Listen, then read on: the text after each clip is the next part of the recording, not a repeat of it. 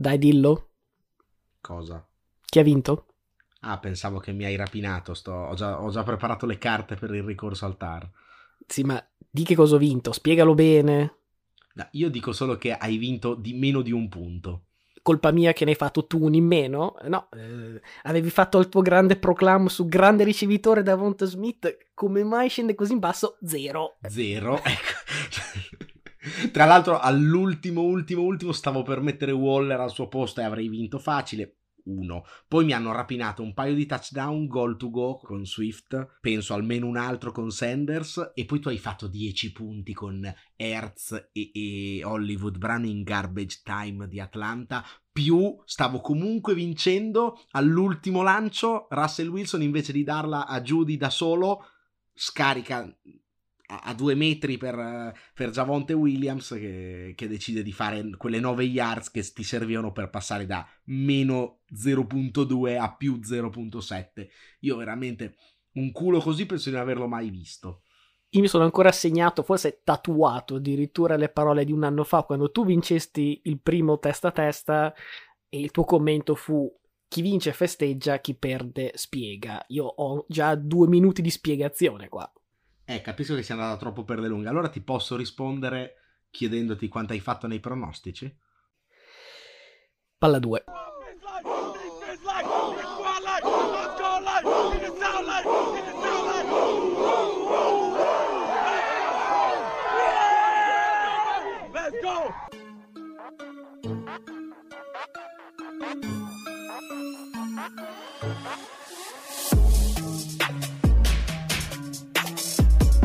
Rieccoci alla puntata numero 125 di Palla 2. Io sono Matteo Venieri. Io sono sempre Luca Bolognesi. Come detto settimana scorsa, 125 perché ci diamo all'analisi dei motori, ma posso dire che i miei pronostici sono andati più che bene, quindi io resto sul football. Tu dovresti darti ai motori, visto che hai chiuso in negativo la settimana, lasciandoci anche un dito, tra l'altro, in qua e là con un pronostico prudente, sbagliato, però di questo poi ne parliamo dopo. Eh, vorrei sapere quali partite ci hai, ci hai analizzato e hai scelto nel bulirone di Week 1 dove penso che sia successo come al solito, lo dico tutte le settimane, un po' di tutto.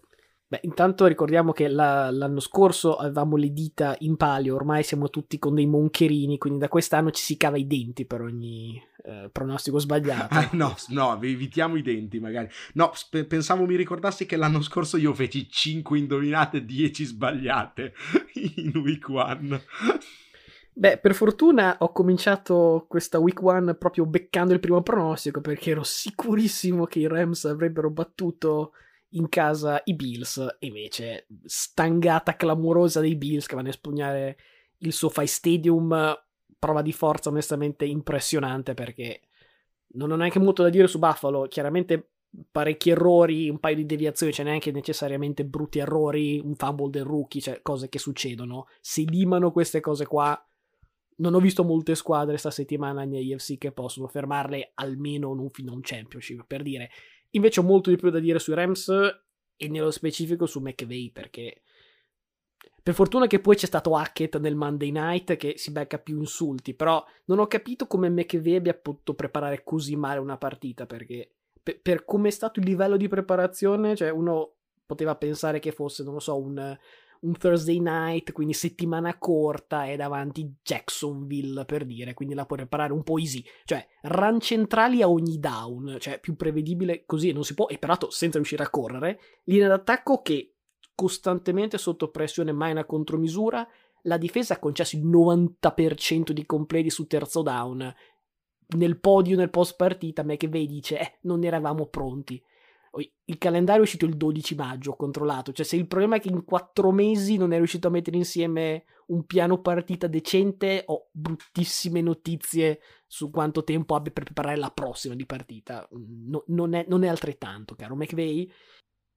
Sai, conferenza stampa all'Allegri, no? Che va lì e dice: Non abbiamo giocato così male, però non eravamo pronti di testa. Insomma, sì, eh, la cosa che mi viene da pensare, però, è che le tre partenze, che peraltro erano curiosamente tutte e tre allo stadio, non siano state sostituite a dovere perché Allen Robinson doveva essere il nuovo BJ, due target, capisco che magari è un po' presto per avere chimica con, uh, con Stafford, però mi ricordo che all'inizio OBJ era comunque stato spesso targetato da Stafford al debutto, quindi è, è strano che questo invece non sia successo dopo tutta un'estate.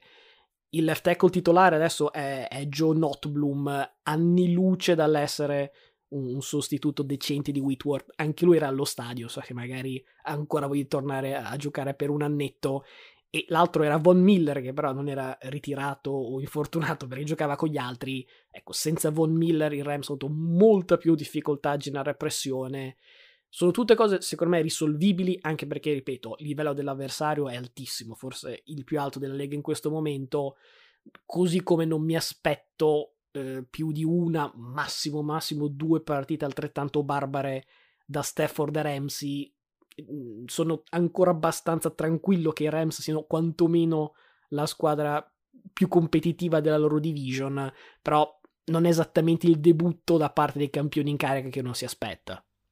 Sì, secondo me è difficile in una partita del genere distinguere tra i demeriti di uno e i meriti dell'altro, perché eh, Buffalo ha dimostrato che al completo, quindi insomma se non ha eh, infortuni, cedimenti a livello di roster, al momento è una spanna sopra tutti. Tu hai citato la percentuale di conversione di terzo down, ma è anche vero che penso che la media di eh, yard to go per i terzi down fosse 3-4 yard al massimo, cioè eh, un, un attacco metodico quando serve capace di fare big play, e una squadra che vince dominando una partita in cui perde quattro palloni, adesso è passato un po' di tempo, ma mi pare di ricordare, quattro palloni, cioè, insomma, tanta, tantissima roba, poi adesso li, li verificheremo sicuramente eh, ad altri esami, però insomma, puzza di squadra che eh, può dominare la, la stagione, eh, del resto erano anche un po' le aspettative di tutti. Per quanto riguarda i Rams, eh, i demeriti, come hai detto tu, ci sono tutti, c'è anche il valore dell'avversario. Penso che Stafford non fosse a posto fisicamente, non ha fatto praticamente nulla il training camp, ha avuto problemi fisici, poi si è operato e dovrebbe essere a posto, però insomma magari era un po' arrugginito. Vorrei capire su Allen Robinson se è bollito o è stato insomma un, un mezzo passaggio a vuoto. Già nel Rams è meglio che si dia una svegliata perché è stato umiliato, si può dire, da, da Diggs in ogni, in ogni maniera. Poi alla fine il football però si vince in linea e eh, direi che entrambe le linee di, dei Rams sono state dominate dalle linee di Buffalo e questa è sostanzialmente la chiave della partita. Poi Von Miller l'anno scorso non aveva avuto questo impatto. Non so se sia stata una partita che aveva segnato col circoletto rosso e quindi abbia fatto il partitone, poi adesso magari torna un po' nell'anno- nell'anonimato nelle partite in cui contano di meno, come aveva fatto con i Rams l'anno scorso, oppure se è veramente il pezzo perfetto nel posto giusto. Eh, tanti, tanti interrogativi, secondo me, solo è una partita che lascia più interrogativi che certezze, nonostante il punteggio abbastanza netto. Penso ancora anch'io comunque che i Rams siano la squadra migliore della propria division. Passiamo a Minneapolis e cari tifosi Vikings, benvenuti nel terzo millennio. Ormai era da troppo tempo che il, il playbook offensivo della squadra sembrava uscito da, dai rotoli del Mar Morto per quanto era antiquato e conservativo. Con il nuovo regime scuola Rams di, di KOC e, Wes Phillips hanno preso in mano la baracca, subito si è visto un attacco moderno, motion pre-snap, letteralmente penso che ne vista una per ogni singolo snap offensivo, chiamate creative, coraggiose, soprattutto la voglia finalmente di sfruttare Jefferson al pieno del suo potenziale. Kai Rai di 184 yard, touchdown, non mi sembra una coincidenza, l'ho anche visto nel backfield slot qualunque cosa. Ecco, è così che si usa eh, il tuo top giocatore, eh, non per dire sapevo che l'attacco sarebbe migliorato con, eh, insomma, con questa nuova mentalità offensiva, però onestamente non pensavo così tanto e così, così in breve. Alla fine, per carità, i punti sono 23, non, sono 60, però non ne farei neanche troppo una questione numerica, proprio è tattica e mentale, perché totalmente questo era stato assente nell'era Zimmer e non mi sembra un caso che una delle dichiarazioni che ho letto di, di Tillen nel post partita è non ho mai, non ho mai fatto parte di una squadra che dal primo all'ultimo minuto era sempre col piede sull'acceleratore. Ecco, direi che questa è veramente un'ottima domenica per le prospettive dei Vikings. Sì, eh, ho visto tra l'altro una statistica durante la partita che diceva che l'anno scorso tipo Jefferson era trentesimo per uh, giocate in motion, eh, vuol dire che era un bel po' indietro, mentre per esempio uh, Cooper Cup era primo e adesso è arrivato l'offensive coordinator di Cooper Cup, dicevamo che Jefferson nella prestagione aveva detto eh, adesso capisco come fa a essere sempre così wide open, a parte che Cup per carità è fortissimo, però ecco, contro una difesa che avevamo tanto decantato settimana scorsa come quella di Green Bay, io tutte le volte che alzavo la testa vedevo Jefferson wide open uh, 20 yard dopo la linea di scrimmage, quindi cioè, insomma ci deve essere anche un merito del disegno lì, capisco sicuramente non avrà beccato la partita migliore dal punto di vista difensivo Green Bay, però c'è sicuramente merito del disegno dell'allenatore, la mano si è vista giusta, si, si è vista subito e non per fare un piccolo flexettino, non a caso avevo pronosticato Minnesota appena ho visto l'azzard out, ho capito che insomma per Green Bay sarebbero state lunghi, lunghe notti, anche perché ecco, se la tua difesa seppur buona deve stare sempre in campo perché l'attacco non riesce a chiudere un down, a un certo punto Minnesota penso che avesse la difesa di Minnesota che tu non hai citato ma che ha fatto una grandissima partita e che secondo me è quel quid che va di pari passo con l'attacco eh, nel, nel, far rendere bene uh, una squadra e dare belle prospettive a, a, questa squadra. Ecco, Minnesota a un certo punto ave- penso che avesse 10 uomini su 11 sulla linea di scrimmage perché tanto lì il problema non è Rodgers che non può lanciare lungo, di solito fai queste difese contro squadre che non possono lanciare, col QB che non può lanciare lungo, il problema è che la prima azione che ha lanciato lungo i suoi ricevitori non l'hanno presa, quelle dopo non si sono neanche situ- create situazioni di separazione e insomma quando il parco ricevitori è totalmente nullo a quel punto ti puoi permettere di Uh, riempire i scrimmage, creare pressione. Ho visto Rogers prendere botte da orbi a destra e a manca. Uh, è uscito un bellissimo meme in cui insomma era paragonato a CM Punk col, col sangue perché effettivamente si somigliano anche un po' col barbone che hanno adesso. Eh, insomma, cioè, non la vedo benissimo per Green Bay. Bisogna sperare che Lazar torni e che faccia anche qualcosa di buono perché. Dubs non mi è dispiaciuto, però è sembrato molto situazionale. Watkins è bollito, uh, Watson non tiene la palla in mano, uh, Tonian comunque è un giocatore che ha due o tre ricezioni a partita, male male, poi per carità non tutti saranno Minnesota e scapperanno via costringendoti a una rimonta, però insomma è lunga la stagione di Rodgers, temo. Beh, ricordiamo che Week 1 di un anno fa fu altrettanto un floppone contro i Saints e poi vinsero comunque 13 partite. E quindi attenzione, attenzione, dici, perché... Però non fu per colpa dei ricevitori l'anno scorso, fu per colpa della pressione che misero i Saints, però insomma... Mh, mm, ho visto qualche segnale di scricchiolio in più, anche qui, grandi meriti di Minnesota, però bisogna anche guardare cosa c'è di là.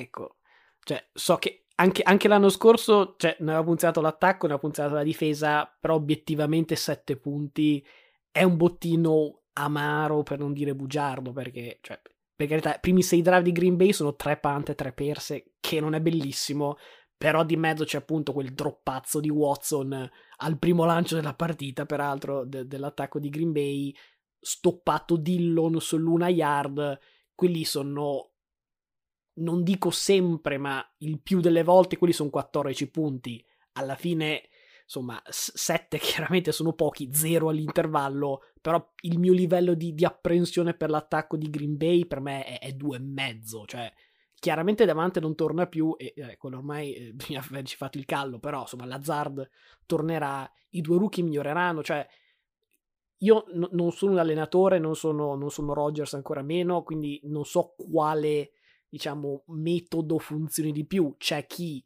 incoraggia e c'è chi come Rogers che al primo drop non ti vede più fino ha avuto un, un target uh, Watson tipo a tre minuti dalla fine. In una parte in cui non generi nulla in attacco non so se è esattamente l'idea giusta quella di ignorare un wide receiver. Penso comunque che Rogers e i Packers giochino il, il long game, cioè non è tanto vincere una partita che, che, non penso potevano vincere neanche con un paio di situazioni più, più fortunate, soprattutto mancavano i tackle titolari, cioè giustamente partitona di, di Zaderius Smith e, e Daniel Hunter, però cioè obiettivamente trovi due dei migliori edge rusher contro due tackle sostituti perché né, né Bakhtiari né Jenkins erano in campo, quindi c'è è letteralmente la tempesta perfetta per Minnesota e è troppa una serie di sfortune e, e, insomma situazioni negative per Green Bay.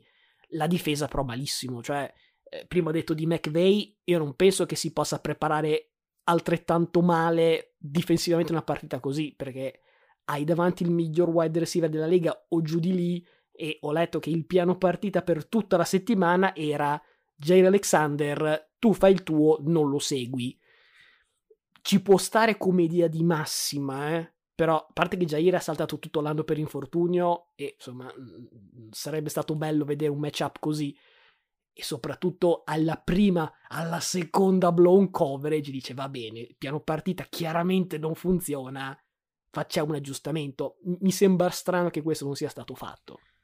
Sì, ecco, diciamo che Green Bay forse gioca meno per arrivare col seed numero uno, che la vedo sinceramente più difficile degli anni scorsi, e magari però può essere più pericolosa ai playoff da sfavorita che da favorita. Poi ho il modo per perdere, lo trovano sempre.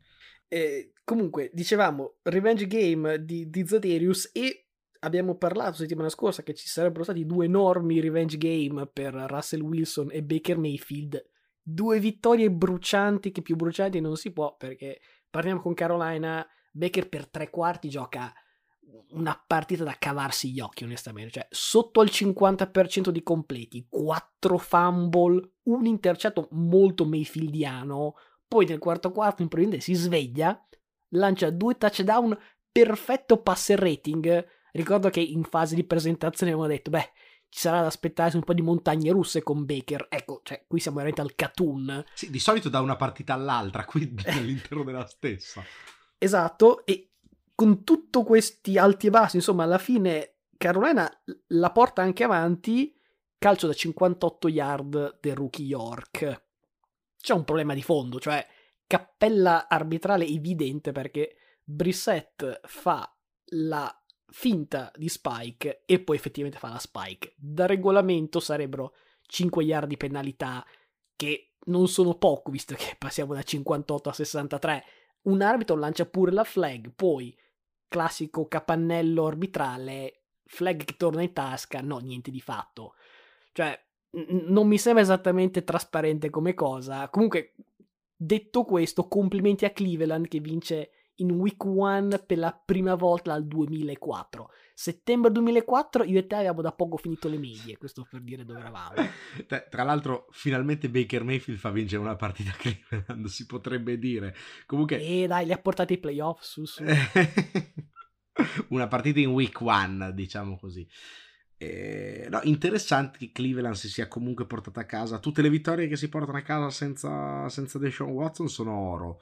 Ho visto un ottimo Karim Hunt, gioco di corsa ha funzionato e insomma Carolina è veramente pestilenziale, diciamo le cose come stanno.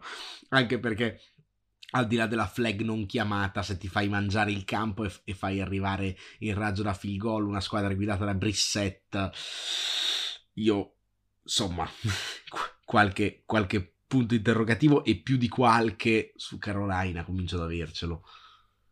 Per quanto riguarda Wilson, appunto, anche lui si è sconfitto e anche lui, cioè, ottime ragioni per essere inviperito. A parte che entra sotto i fischi del pubblico che, cioè, vale a capire, ci ha fatto vincere un Super Bowl, vabbè. Gino Smith gioca una partita obiettivamente quasi perfetta, cioè in tutto il primo tempo ha un incompleto e due touchdown, folle. È che non gioca male il secondo tempo, ma proprio tutto l'attacco si blocca, fanno ciambella, zero punti in tutto il secondo tempo, che sono comunque sufficienti per vincere la partita perché Denver gioca uno dei secondi tempi più tafaziani mai visti, due fumble dall'una yard e lì secondo me Wilson doveva capire che cioè, idee del football gli tifavano contro.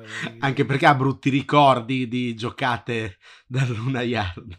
No, però è divertente perché lui ci ha perso un Super Bowl volendo lanciare Carroll invece che correre, stavolta non uno ma due fumble all'una yard, come dire, poteva anche fare un fumble Lynch, cioè chissà, non è detto. Però adesso, non giriamoci troppo attorno, la vera storia è la, la gestione da manicomio di Coach Hackett, no, non dico da cacciarlo seduta stante, ma quasi, perché prima, diciamo, con Wilson connivente di lapida 40 secondi di cronometro, non si sa perché, poi chiama timeout, così, perché no? E poi ha più fiducia che il suo kicker calci il secondo field goal più lungo della storia del football piuttosto che il suo quarterback completi un passaggio da 5 yard. Forse si è dimenticato che non è più Locke il quarterback perché cioè, Wilson al di là dei soldi cioè, sarebbe un futuro Hall of Famer giocato una partita abbastanza barbara per quelli che sono i standard di, di Wilson almeno quelli abituali. Però onestamente cioè pe- penso una delle due chiamate peggiori da, da che ho memoria, l'altra serve a quella di La Fleur uh, nel, nel, Championship uh, Packers Bucks. Eh, il problema è che sono parenti, nel senso che vengono dallo stesso attacco. Da chi avrà imparato? Poi la cosa, non dico peggiore, ma che fa ancora più ribrezzo, eh, che ho visto prima, eh, dichiarazione del martedì, è col senno di poi avrei dato palla a Russell. Cioè, come senno di poi? Cioè, tu sei lì per prendere decisioni quando la, quando la, la partita è nel pieno del, del, del, nel vivo, cioè è chiaro che il martedì o il lunedì siamo tutti. Sono bravi tutti. Eh, siamo bravi tutti bravi. a fare l'analisi. Cioè, cosa ho fatto? Quello è andata bene? No. Allora avrei fatto l'altra cosa. Beh, devo dire, complimenti all'analisi di, di, di Hackett. Comunque, cioè, alla fine, anche con tutti questi comportamenti barbari, Baker e Russell potevano vincerla. Non strameritando, è andata male. Devo dire che eh, sono due debutti che fanno anche, come dire, eh, sperare un, un, pochino meno in quanto a come andrà la loro stagione. Quella di Carolina già si pensava poca roba. Io ho visto di gente che voleva Denver eh, vincitrice di division e lunga run playoff. Io ci andrei molto cauto. No, più che altro, cioè più che su Russell Wilson, io ho dei dubbi su tante altre cose di Denver che ho visto nella partita di lunedì ho visto una squadra che penso che abbia subito oltre 100 yard di penalità, cioè un, la, l'anno scorso era la difesa più disciplinata dell'NFL, subito la prima partita la perdono solo di penalità, di cui tra l'altro 100 e più yard, quasi tutte in difesa, nonostante diciamocela l'MVP è stato il dodicesimo uomo di Seattle perché in varie occasioni la prestazione di Russell Wilson non è da buttare non riusciva a chiamare i giochi semplicemente e, e, sicuramente anche lì la preparazione della partita lo sai che vai a giocare a Seattle che cazzo sta facendo l'allenatore cioè che non prepara i giocatori alla situazione di giocare a Seattle e questi non riescono a chiamare i giochi devono sprecare un sacco di timeout cioè nell'ultima azione c'è il, il bellissimo video di, della telecronaca di Peyton Manning, solito show dei Mannings, in cui a 40 secondi, appena completato il terzo down, Manning comincia a far segno di timeout, timeout, timeout, come se lo dovesse chiamare lui. Non lo chiama nessuno. Lì avrebbe avuto anche senso giocare il quarto down velocemente in modo da avere ancora tre timeout perché mancano 45 secondi. Se fai proprio no huddle e giochi a 40 secondi un'azione, non lo chiudi, hai ancora tre timeout per fermare e giocarti un Hail Mary nell'eventualità, ma nel momento in cui vedi che scorre il cronometro usi un timeout, se non hai chiamato un'azione subito, usi il primo timeout e ti giochi sto quarto down su un'azione chiamata da timeout, quindi senza il problema di chiamare l'azione nel bordello generale, insomma, cioè una follia generale totale. Ci sono stati una marea di segnali che era una partita stregata, un paio di fumble che Denver procura e ricascano nelle mani di Seattle, i due fumble sull'una yarda, sono quei classici segnali che cominci a vederli e sembrano un po' i Raiders nell'ultima di campionato l'anno scorso contro i Chargers, cioè c'è scritto da qualche parte che la devi vincere e, e Seattle doveva vincere sta partita. Insomma, tanti dubbi che secondo me non riguardano Russell Wilson. Mi sembra cascato in una squadra che sembrava meglio, o forse per prendere lui hanno dovuto impoverire il resto, questo non te lo so dire, lo pagano talmente tanto che è credibile. Eh, hanno dovuto forse impoverire le sinapsi di Hackett perché fino al touchdown per di zero target ai wide receiver, cioè che piano partita è sì. quello esattamente, cioè... Sì, sì, esatto, ma infatti non mi ha convinto niente, ho paura che sia anche altra cosa che non mi ha convinto, ovviamente l'head coach, e ho, pau- ho tanta paura che sia uno di quei di, quei, di quei coordinatori che fa bella figura quando è coordinatore, poi quando va a fare l'head coach fa danni su danni su danni e se ne sono visti tanti di questi.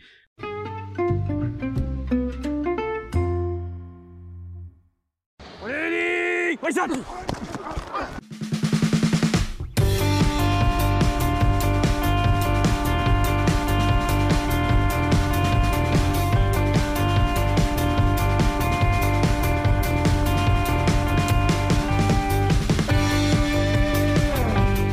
Oggi, che insomma, è, il primo podcast dopo la prima settimana, è tempo per un segmento nuovo, per quanto una tantum, perché se ne può avere solo uno, almeno uno a stagione. Siccome abbiamo detto no, anche settimana scorsa che dopo week one subito ci sarebbe stato il, la corsa, il fuggi fuggi dalle nostre previsioni a prendere penna rossa, gomma, cancellare tutto, far finta di, di aver detto quello che ci è già detto, ecco, nuovo segmento, la chiamiamo over over overreaction, perché gli over non sono mai troppi, e la facciamo proprio un po' esagerata. Io che di solito sono una presenza calma del podcast, dirò cose che non dico che non penso, però diciamo le, le ingigantisco un po' per il bene del, del segmento e un po' perché cioè, è anche possibile che succeda. Per esempio, ecco, Cincinnati è l'ennesima vittima della maledizione di chi perde il Super Bowl. Avevo detto ho speranze che possa non succedere. Una tragedia sta partita perché cioè eh, Cincinnati deve avere sistemato la linea e sono beccati 7 sec, cioè siamo in proiezione a peggio di quando hanno fatto lo scorso anno. Non è esattamente l'ideale. Barro, insomma, doveva essere eh, insomma, l'anno scorso stagione della consacrazione, quest'anno doveva essere magari uno dei, dei, dei giocatori in lotta per l'MVP, peggio di così è difficile. Soprattutto Pittsburgh, insomma, che la difesa fosse buona si sapeva, però si è spaccato TJ Watt, almeno ha evitato l'operazione, però insomma, per un mese e mezzo non lo vediamo, i Browns giocano senza QB perché insomma Brissett è abbastanza impresentabile, quindi la doppia overreaction è che uno, Cincinnati, ripeto, vittima della maledizione del Super Bowl e la seconda è che Baltimore vince la Nord a questo punto perché anche senza contratto è passata la deadline, Lamar ha giocato una signora partita, a questo punto se le altre si danno la, la zappa sui piedi da sole come si è visto questa settimana, cioè, Baltimore è quella più attrezzata, è quella più studiata, è quella più, forse anche quella meglio allenata, se poi Lamar riesce a mettere in riga il gruppo di wide receiver meno entusiasmante della Lega, cioè non dico solo vince la Nord, ma posso anche dire la vediamo Super Bowl. Sono sembrati forti anche Duvernay e, e Bateman. Nonostante una gran prestazione di Sauce Gardner all'esordio, penso che abbia concesso appena una ricezione per 8 yard, però penso che marcasse Andrews costantemente e questo poi è costato i target lunghi. Ecco, ricordiamo che giocavano contro i Jets, quindi adesso poi anche i Contro Raven... Flacco soprattutto. esatto, i Jets di Flacco. vorrei, vorrei, rivederli. Uh, anche i Ravens come gli altri. E a proposito di over-over reaction, uh, te ne propongo una su un'altra partita. Uh, Abbiamo parlato tanto settimana scorsa del, della sfida Lens contro Fields tra San Francisco e Chicago, due squadre con due ambizioni nettamente diverse. San Francisco era in vantaggio 10 a 0 al, all'intervallo, dici insomma la classica partita in cui vabbè Fields sta facendo fatica, però vabbè la difesa la vince. Io pre, pre-partita a un nostro amico tifoso Niners avevo detto ma secondo me potreste vincerla 10 a 3, 9 a 3 queste robe qua. Ecco il problema è che nel secondo tempo San Francisco piglia 19 a 0 di parziale perde 19 a 10 a Chicago. Ecco over over over reaction. San Francisco un po' di hangover diciamo da championship perso. La difesa comunque un pelino in calo Uh, qualche infortunio perché si è già rotto Elijah Mitchell, il running back, Lance è un bidone, non vanno manca ai playoff. Questa potrebbe essere la over, overreaction. Potevi, potevi allungare il brodo con un'altra overreaction dicendo tipo tempo due settimane e torna Jimmy Garoppolo titolare, cioè potevi metterci un, un, po' più di peperoncino. Beh, magari qualche, qualche tifoso Niner se lo augura. Ecco, io evito invece di, di, di overreagire su questa. Eh, mi scuserà l'Accademia della Crusca per questa baggianata. Eh, eviterò di overreagire su, su questa partita e soprattutto su Trey Lance perché cioè, obiettivamente gioca nel diluvio di Chicago, un campo che non tiene, sembra il peggio San Siro degli anni passati peraltro quarterback che gioca per una squadra californiana, mi rendo conto che San Francisco non è Los Angeles, però non è che ti trovi a giocare a, a San Francisco con questo tipo di diluvio tutto l'anno, soprattutto sicuramente non a inizio settembre. Trey Lance, non dico neanche rimandato, cioè non giudicabile, vediamo la prossima partita.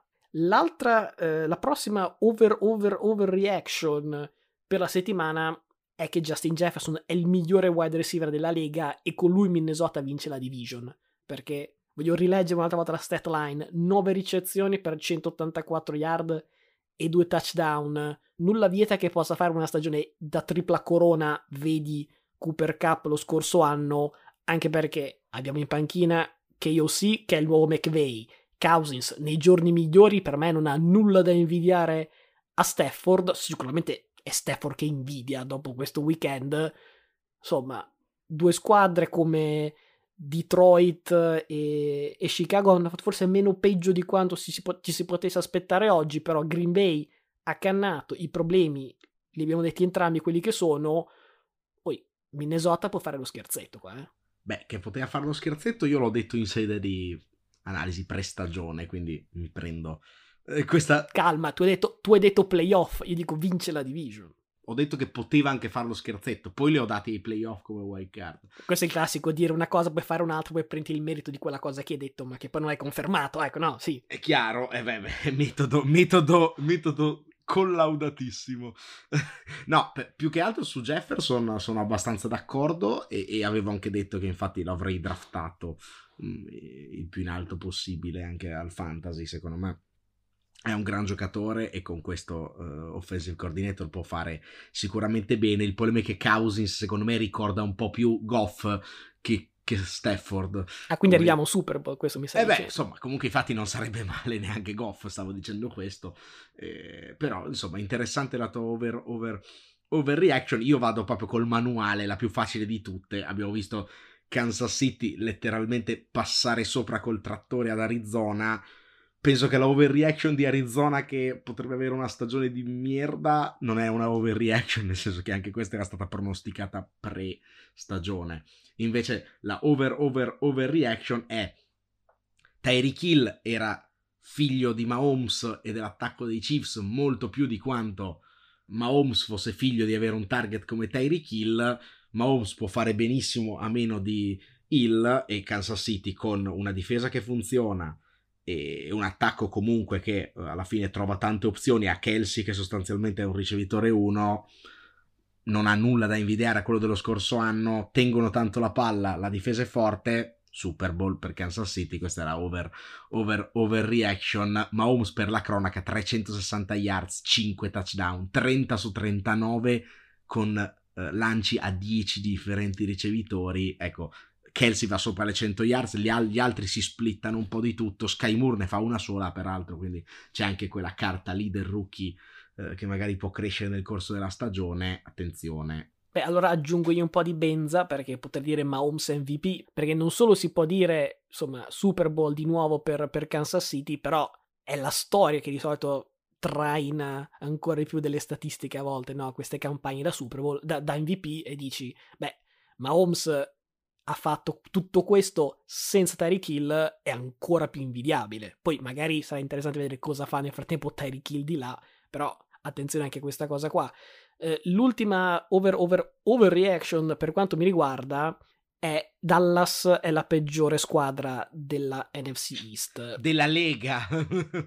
Eh, sarebbe stato il mio punto tipo dopo due quarti di gioco. Poi si è fatto male Prescott e quindi questo non è più una overreaction, è più un'analisi lucidissima della questione, quindi riformulo dicendo che i Cowboys hanno il peggior attacco di tutta la Lega, che anche questa è abbastanza un'analisi lucida perché sono l'unica squadra in tutto il weekend a aver chiuso la partita senza touchdown, penultima per numero di yard generate, già le prese con l'emergenza quarterback, cioè allarme rosso, allarme porpora, cioè onestamente poi ho visto che anche con l'operazione Prescott non dovrebbe saltare quelle 6-7 partite che si, si sentiva dire subito all'inizio. Immaginavo onestamente perché non so quanto sia simile all'infortunio di Wilson, però Wilson l'anno scorso ha saltato solo tre partite dopo un'operazione alla mano. Non credo che Dallas voglia dare via pick per avere un quarterback che poi non so anche chi ti puoi prendere perché sentivo i nomi beh Garoppolo è lì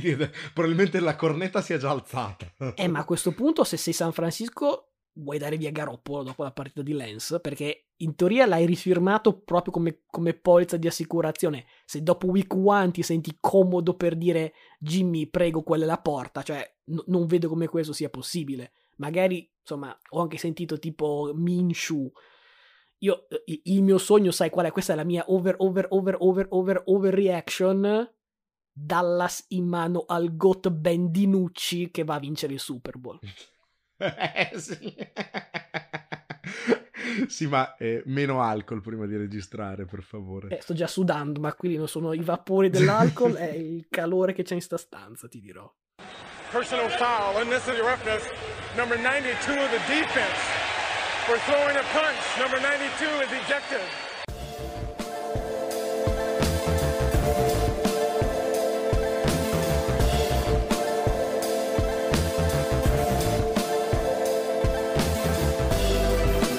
Prima di continuare, spazio al sondaggio e soprattutto a un, un piccolo, una piccola curiosità. Magari questa la potevo mettere dopo nelle perle, ma non ti voglio fermare, quindi la dico adesso nella puntata, quella speciale sul fantasy, che se non avete ascoltato andate a recuperare, è quella fra, fra questa e quella di settimana scorsa, ce n'è una in mezzo.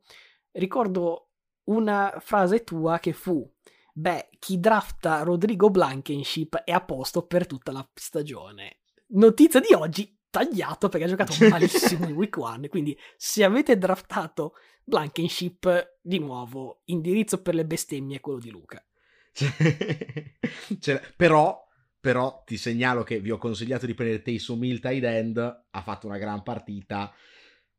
Cioè, se puoi schierare tight end uno che gioca uh, running back barra QB non è male a, a livello fantasy, ribadisco questo, questo, questo, consiglio giusto per sdebitarmi. Quindi settimana prossima che sondaggio mi proponi? Abbiamo parlato di uh, overreaction, sentiamo un po' uh, la vostra riguardo alla squadra che più vi ha deluso. Può essere una overreaction nel senso di secondo voi squadra che andrà malissimo, però in generale da chi vi aspettavate tanto e avete ricevuto poco, mm, vi diamo qualche, qualche, input, ad esempio Cincinnati è una squadra che oggettivamente uh, ha deluso, Dallas, i Rams, gli stessi Colts di cui parlavi adesso che hanno pareggiato contro i morti grazie al calcio sbagliato da Blankenship questi sono un po' eh, le squadre che magari dovevano, dovevano far bene. Green Bay, anche se per me non è una delusione. Per quanto riguarda invece il sondaggio di settimana scorsa, domanda delle domande, ovvero chi vincerà il Super Bowl, mi aspettavo più un plebiscito pro Bills, devo dire. Invece ci sono anche voti per, giustamente, eh, i 49ers, Green Bay, Tampa Bay, eh, una bold per i Bengals. Poi oh, leggo il voto del, del, nostro amico Pata, col bellissimo nickname Patanizzol, che gli invidio abbastanza, che dice chiaramente Seahawks, penso ancora ebbro dalla prestazione di, di Gino Smith. Eh, cioè, può, può, essere, però anche no. Eh.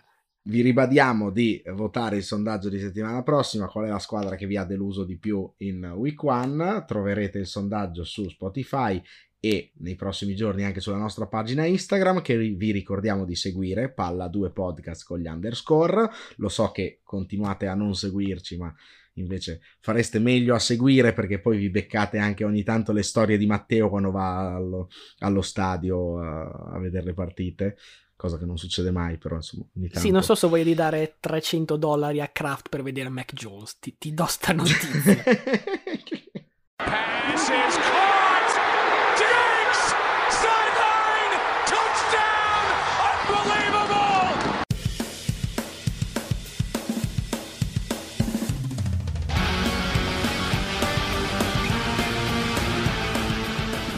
Ecco, allora partiamo subito perché, eh, come al solito, c'è una miriade di cose da dire, questo mi ripeto un po' tutte le settimane. Oltre a Cincinnati e Carolina, sono ben 5 le squadre che recuperano un divario di 13 o più punti nel quarto quarto. Purtroppo, come ai Tigrotti e ai Panterotti, definirei, va male quasi a tutti perché perde anche Detroit, i Colts alla fine trovano solo un, direi, inutile pareggio. Detroit torna a galla da sotto 21 a 38 fino al 35 38 contro Philadelphia, poi però Philadelphia la spunta, super Jalen Hurts che zittisce un po' le critiche, però ecco, anche lui lo aspetto contro difese un po' più solide, un po' lo stesso discorso che abbiamo detto prima con Baltimore. Dicevamo delle rimonte non completate da Cincinnati, Carolina, Detroit e Indianapolis.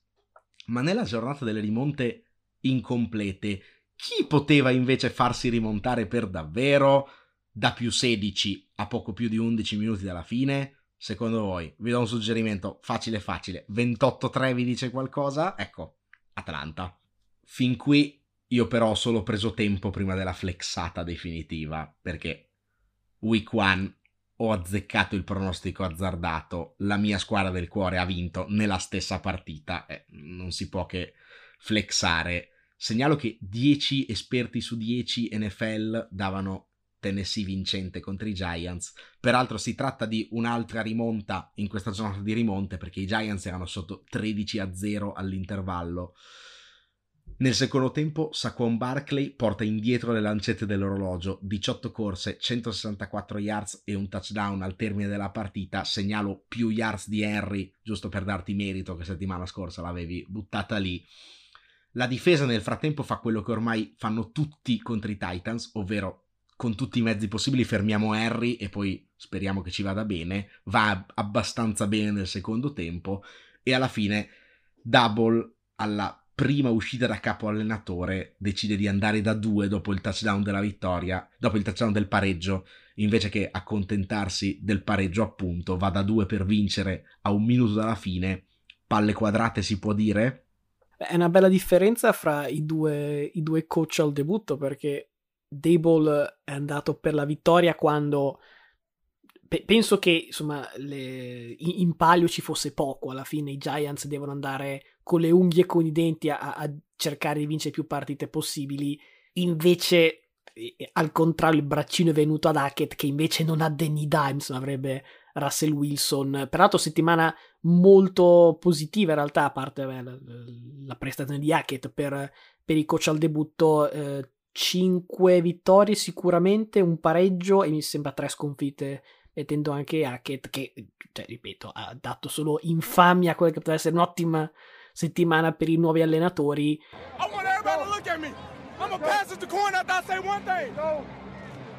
That's a W. Let's eat one. Let's eat one. That's a W.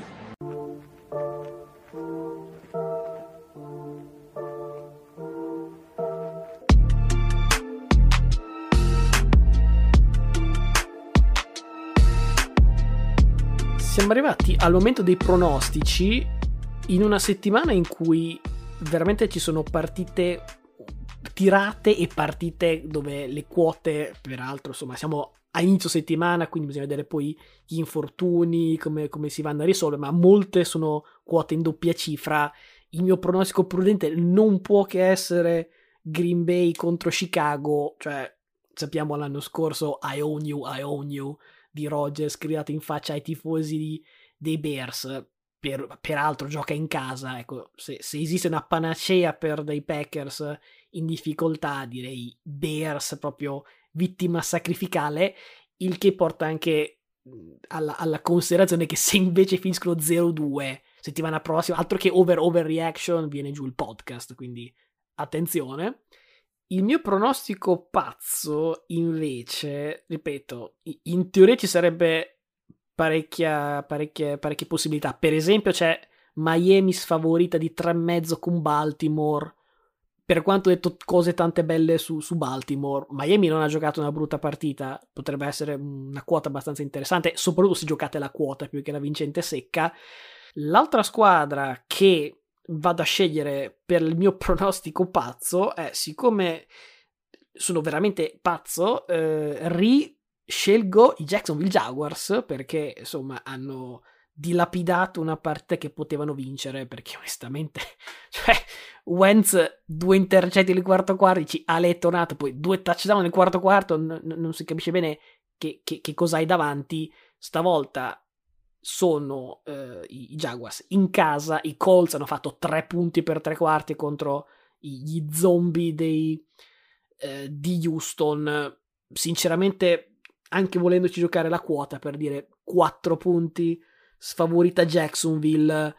Insomma, potrebbe essere la partita che dà anche acqua al mio mulino per la famosa boldissima di Jacksonville che può andare ai playoff vincendo la division. Tennessee ha già perso, eh, Indianapolis ha pareggiato e onestamente la poteva benissimo anche perdere.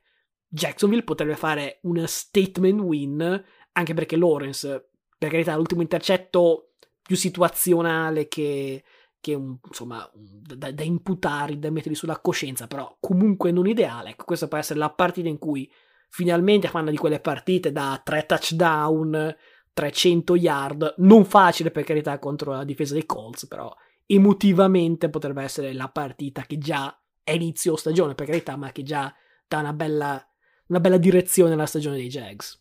Anche perché come già detto prima, la division è veramente è, è, talmente schifosa che sei in testa con un pareggio dopo week one.